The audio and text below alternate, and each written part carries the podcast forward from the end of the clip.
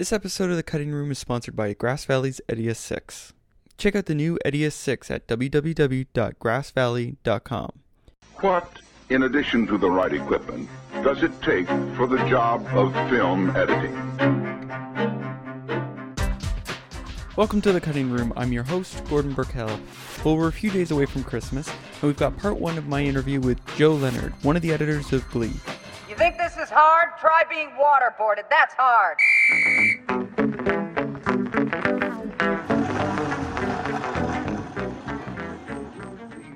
As you can hear, we're changing things up. We'll be adding sound bites from the editor's work, primarily from the promos. Why now, you might ask? Well, we needed to make sure that we didn't get into any legal trouble when we did this. So, on to Joe's work. Joe's big editing break came on Glee when a few episodes into the series, he was bumped up from assistant editor to full time editor. Now, on to part one of my interview with director and editor Joe Leonard. I'd love to stay and chat, but I got a satellite interview. That's lingo again. For an interview, be a satellite. How did you get into film editing? Well, I, I went to film school at NYU and studied directing and, and learned while I was there how to edit on Avid and on Steenbeck. They actually had us cutting, you know, film, which was my first real uh, experience in the cutting room was was actually with film and with a razor blade. That was actually totally thrilling and uh, incredible. But I, I never really thought of myself as an editor. I thought of myself as a filmmaker.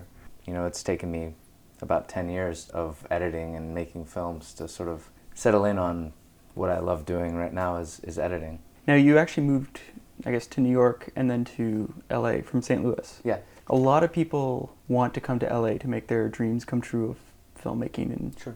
their career.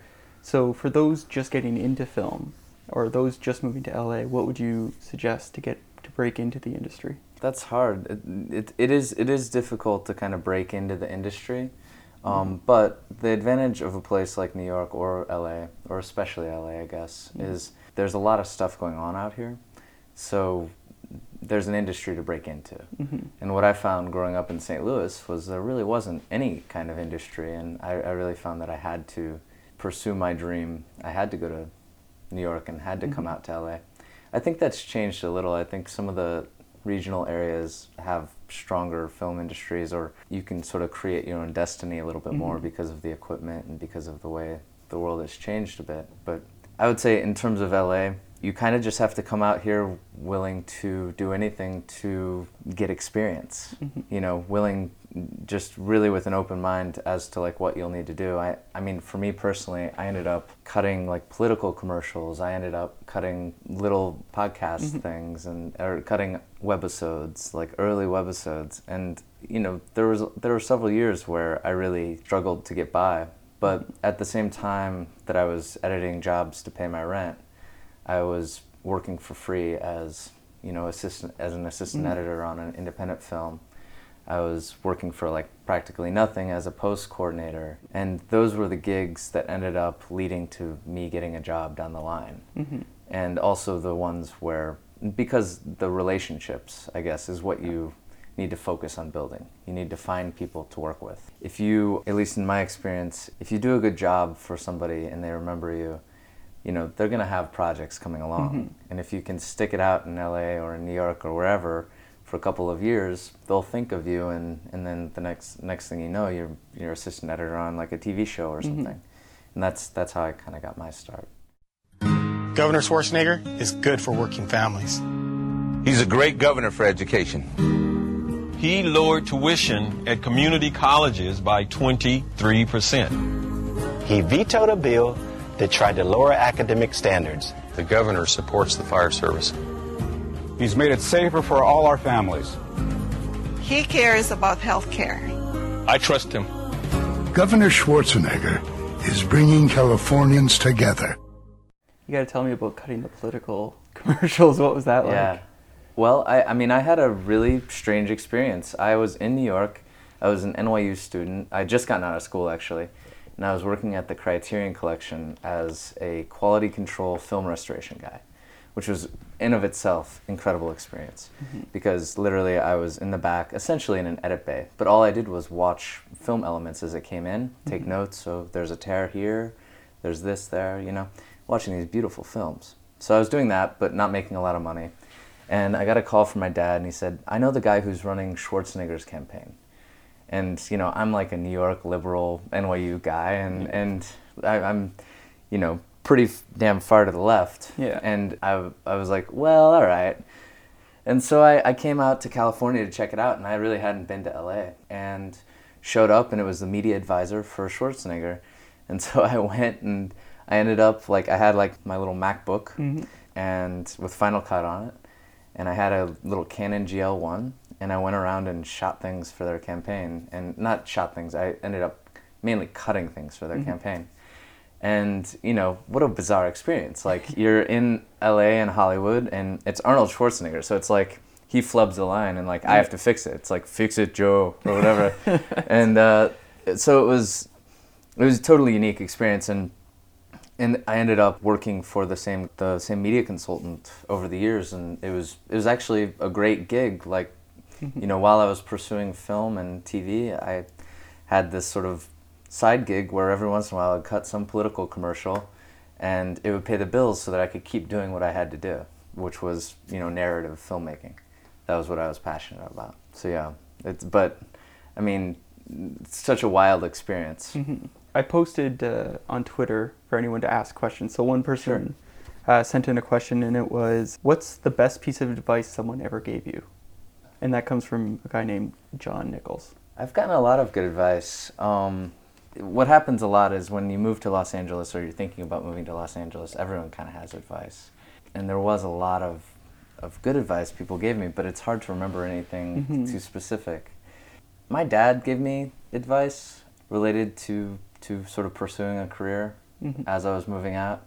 And he, he told me just go outside of your comfort zone, you know, once a, once a week, once a Mhm. day, whatever.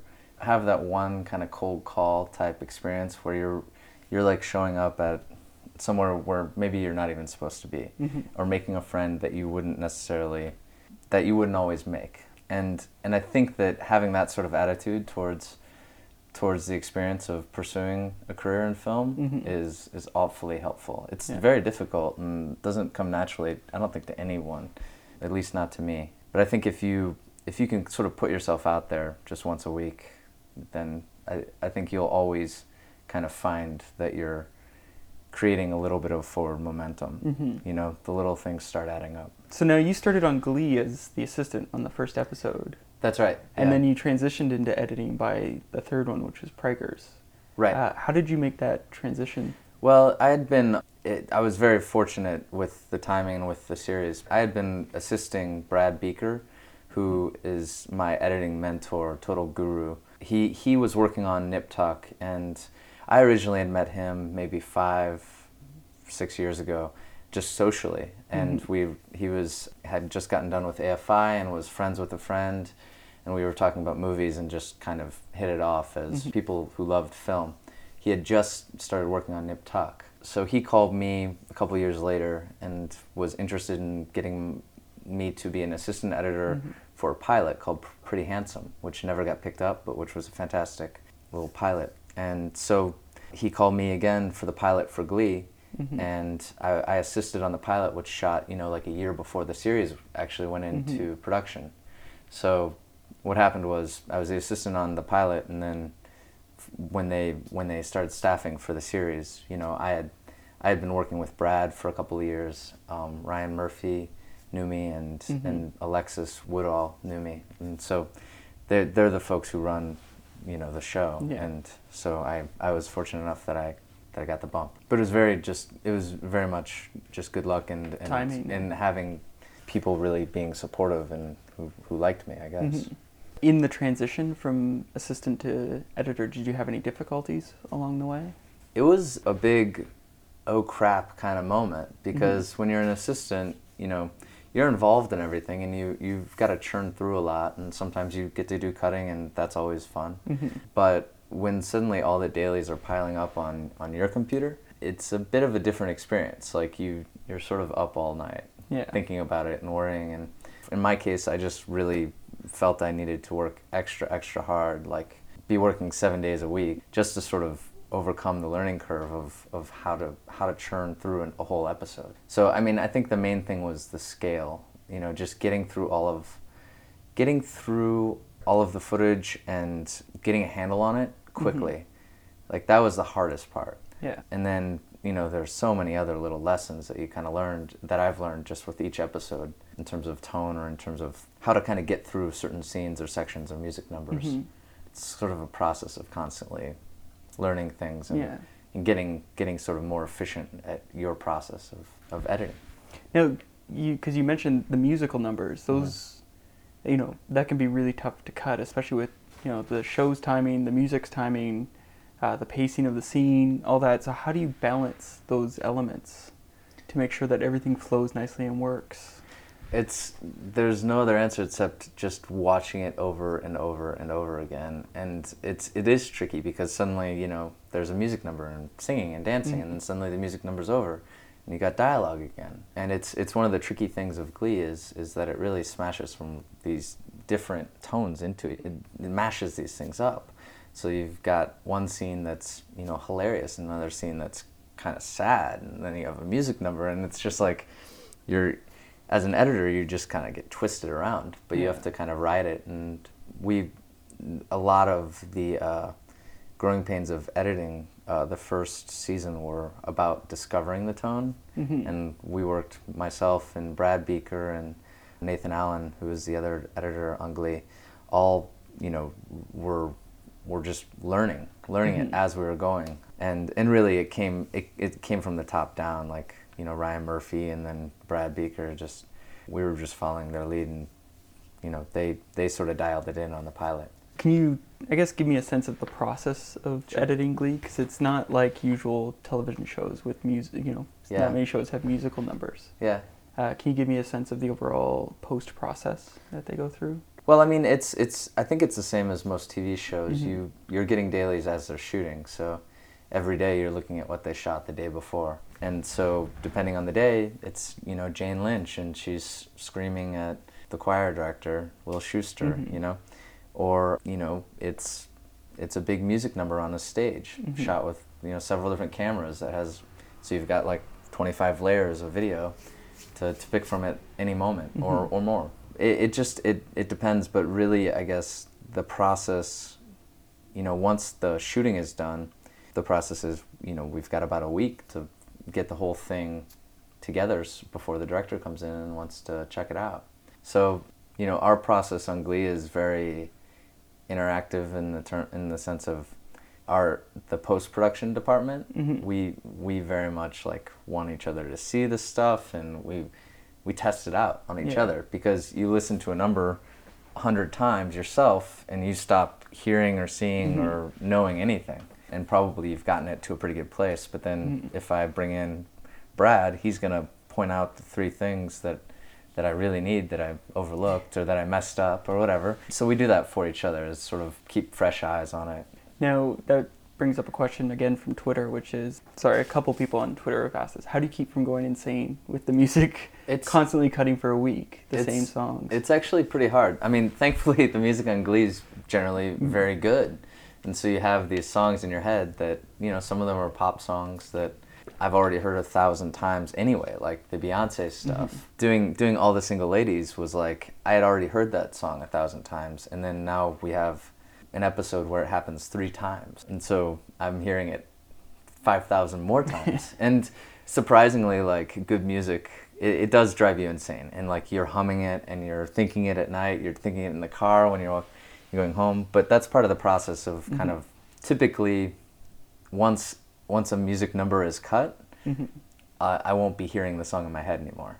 But until it's right, it's like it has to drive me crazy. Like because I'm I'm constantly thinking about oh how am I going to get through that one section of the song where all the different choreography is in there and we've got that other piece of coverage and mm-hmm. how do I fit that in? So pretty much we do lose our minds. And the funny the funny thing is, you know, we're in a pretty small building, so from one room we've got like a Madonna song. From another room we've got like a Beatles song or something, mm-hmm. and from another room we're, we've got Barbra Streisand, yeah. and they're all at full volume. So it's like I can hear the guy next to me, and I can hear Brad, and I can yeah. hear Nathan, and I can hear doc, and you know we're all playing everything at full volume. And really, I think it's our our post producers and PAs that probably lose their mind.